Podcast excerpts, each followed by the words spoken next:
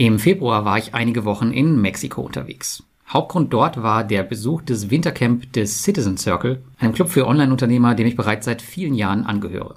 Wann immer ich jedoch in fremde Länder reise, versuche ich auch Kreditgeber vor Ort zu besuchen. Durch meine Kontakte zu den verschiedenen P2P-Marktplätzen ist das in der Regel relativ einfach möglich. Und so bot sich in Mexiko gleich doppelt die Gelegenheit, Einblicke in die P2P-Kredite vor Ort zu bekommen. Ich hatte die Möglichkeit, Credifil in Cancun und GoCredit in Monterrey zu besuchen. Beides sind Kreditgeber, die auf Mintos gelistet sind. Mexikanische Kreditgeber waren für mich seit jeher interessant, da sie historisch eine gute Performance abgeliefert haben und es bisher auf keinem Marktplatz meinem Wissen nach irgendwelche Verluste zu beklagen gab. Ich wollte herausfinden, woran dies eventuell liegen kann und ob ich in diesem Land gegebenenfalls mehr investieren möchte und meine Erkenntnisse habe ich natürlich auch für euch aufbereitet. Bitte beachtet bei diesem Bericht zwei Dinge. Erstens, das Ganze ist wie immer keine Anlageempfehlung. Mein Bericht gibt nur meine eigene Sichtweise und Meinung wieder. Und zweitens, die Besuche waren weder von Mintos gesponsert, noch wurde ich dafür von irgendwem bezahlt. Ich habe hierfür meine eigene Freizeit aufgewendet. Der Transparenz halber möchte ich aber erwähnen, dass Credifil mir ohne Aufforderung ein Mittagessen in einem recht teuren Sushi-Restaurant spendiert hat und GoCredit den Flug von Cancun nach Monterey und zurück. Und damit wünsche ich euch viel Spaß bei meinen P2P-Kredite-Eindrücken aus Mexiko.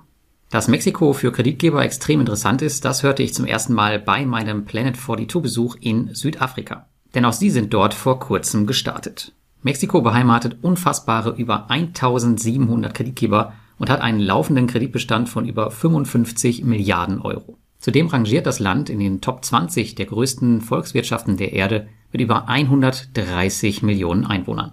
Gleichzeitig ist jedoch auch die soziale Ungerechtigkeit größer als in vielen anderen Ländern und viele Menschen haben keinen Zugang zum klassischen Bankensystem und lediglich 37 Prozent aller erwachsenen Mexikaner haben überhaupt ein Bankkonto. Die meisten Geschäfte laufen bar ab, was ich auch vor Ort wirklich an jeder Ecke gemerkt habe. Und eben das ist auch mit ein Grund dafür, wieso die meisten Kredite von den sogenannten Nicht-Bankenkreditgebern vergeben werden. In Mexiko werden diese als SOFOM, die mexikanische Abkürzung für Mehrzweck-Kreditunternehmen, bezeichnet. Kein Wunder also, dass sich die P2P-Marktplätze hier nach Kreditgebern umschauen. So haben neben Mintos auch Inca Marketplace und Bonster P2P-Kredite aus Mexiko im Angebot. Von Ländermarket weiß ich persönlich, dass man auch hart daran arbeitet, einen mexikanischen Kreditgeber auf die Plattform zu bekommen. Aber was macht mexikanische Kredite scheinbar so sicher? Hier gibt es mehrere Aspekte, die zur Sicherheit beitragen. Erstens. Zum einen gibt es in Mexiko ein Schutzsystem, einen Trust für alternative Kreditgeber, der sie umfassend schützt und das Risiko im Zusammenhang mit finanzierten Forderungen minimiert. Der Kreditgeber überträgt hierbei die Forderungen und die Inkassorechte an den Treuhänder, den Trust, und gilt lediglich als Begünstigter. Der Treuhänder erhält alle Zahlungen des Kreditnehmers, nicht der Kreditgeber. Fällt der Kreditgeber nun aus, ändert sich am Zahlungsstrom erstmal nichts. Ein Fall wie Vovo, wo ein Kreditgeber einfach nicht mehr zahlt, weil er keinen Bock mehr hat, kann im Fall von Unternehmen, die mit einem Trust arbeiten, somit nicht vorkommen. Zweitens. Zum anderen sind viele Mexikaner für die Regierung tätig und das ermöglicht es ihnen, sich für die sogenannten Payroll Loans zu qualifizieren. Also Kredite, die direkt vom Gehaltszettel abgehen.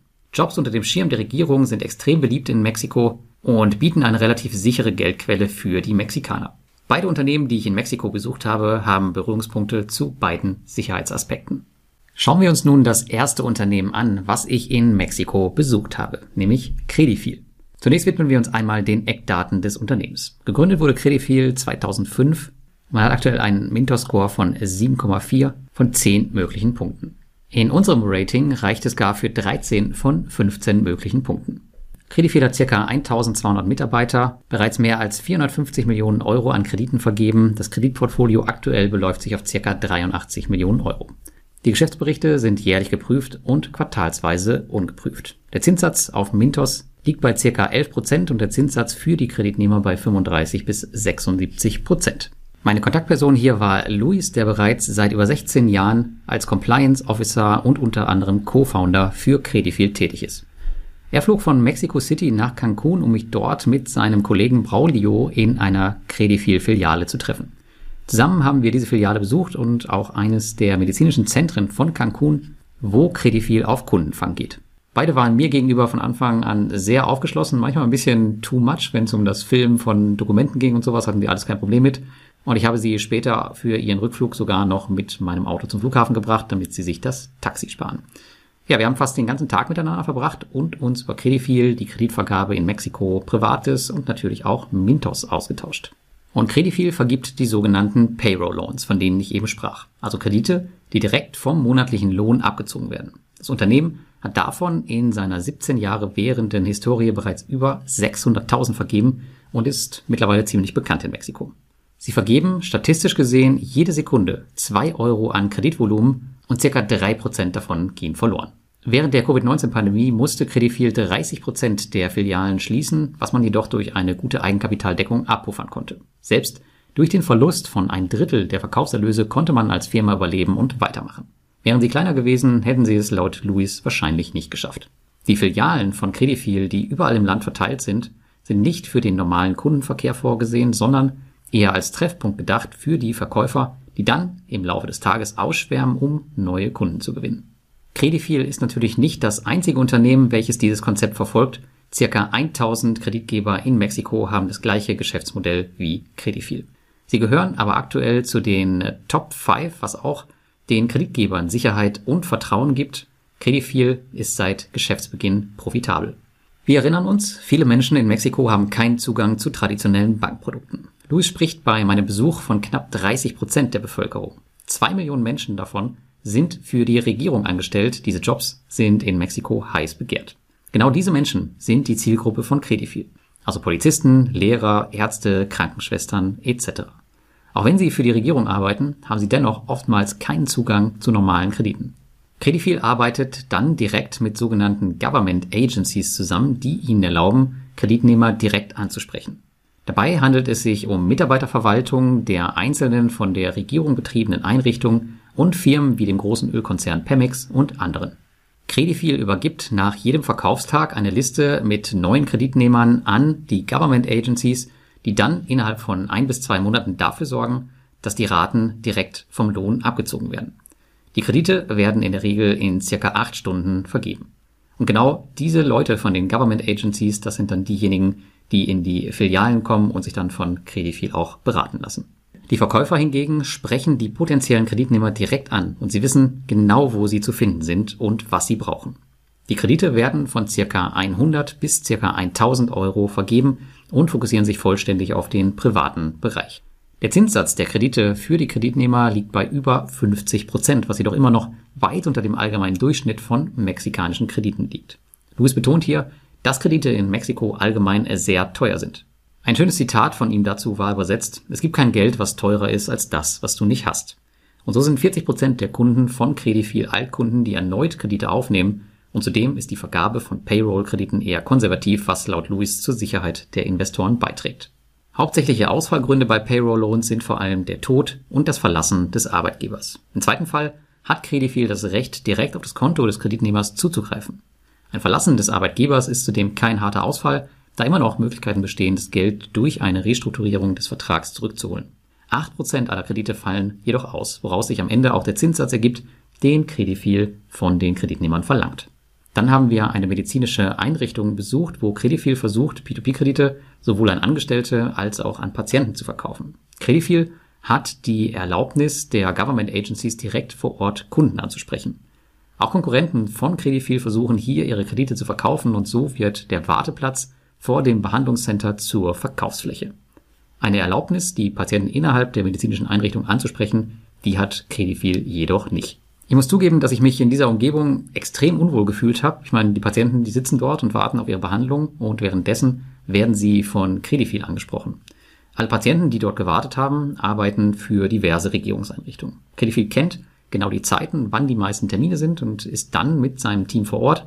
Und dieses Konzept ist beispielhaft und wird überall in Mexiko, wo sie Standorte und Verträge mit Regierungseinrichtungen haben, so durchgeführt. Besonders pensionierte Angestellte, die haben regelmäßig Termine in den Einrichtungen und sind eine der wichtigsten Zielgruppen von Credifil. Diese müssen nämlich regelmäßig kommen, um zu bestätigen, dass sie noch am Leben sind und somit ihr Anrecht auf Pension erhalten. Die Erfolgsquote der Verkaufsgespräche, die liegt bei ungefähr 1 zu 10. Und natürlich habe ich mit Louis auch über die Zusammenarbeit mit Mintos gesprochen. Zustande gekommen ist diese wohl durch einfache Mund-zu-Mund-Propaganda, woraufhin man sich direkt in Mexiko mit einem Mintos-Mitarbeiter damals getroffen hat, der vor Ort war. 7% des Total Funding von Credifil kommen heute von Mintos. Sie planen, bis auf maximal 30% hochzugehen. Credifil hat auch die Umstellung auf die Mintos Notes mitgemacht und sie waren die letzten, die auf den klassischen Krediten gelaufen sind.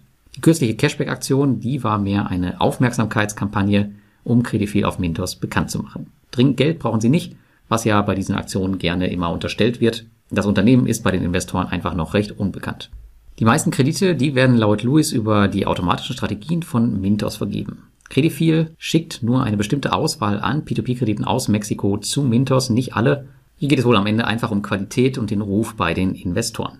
Laut Lewis war die Due Diligence von Mintos nicht einfach zu bestehen, was eine interessante Information für Investoren ist, denn Credifil kam auf die Plattform nach den vielen Ausfällen auf Mintos, was darauf schließen lässt, dass sie ein bisschen daraus gelernt haben.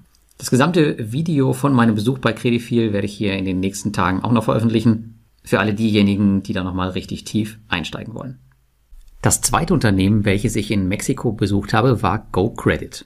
Auch hier einmal die Eckdaten zum Unternehmen. Gegründet wurde GoCredit 2011. Auf Mintos sind sie gelistet mit einem Score von 7 von 10. In unserem Rating erreichen sie dagegen einen Score von 11 bei 15 möglichen Punkten. GoCredit hat ca. 270 Mitarbeiter, bereits mehr als 50 Millionen Euro vergebenen Krediten, ein Kreditportfolio von ca. 10 Millionen Euro, die Geschäftsberichte werden jährlich geprüft und quartalsweise ungeprüft veröffentlicht, der Zinssatz auf Mintos liegt bei ca. 11 Prozent und der Zinssatz für die Kreditnehmer bei GoCredit liegt bei 30 bis 100 Prozent. Ja, GoCredit ist nicht zu mir gekommen, hat es mir aber ermöglicht, zu Ihnen zu kommen, und zwar nach Monterey. Das ist eine Millionenstadt im Norden Mexikos, nahe der US-amerikanischen Grenze. Monterey ist circa drei Flugstunden von Cancun entfernt. Die Stadt hat mir überraschenderweise deutlich besser gefallen als der chaotische und touristisch überlaufende Osten Mexikos, obwohl ich eigentlich nur Schlechtes im Vorfeld über die Stadt gehört hatte. Man merkt hier den deutlich stärkeren Einfluss der USA durch die Nähe zur Grenze. Und ich bin mit dem Abendflug von Cancun nach Monterey und am nächsten Tag wieder zurückgeflogen nach Cancun. Also das war auch alles andere als ein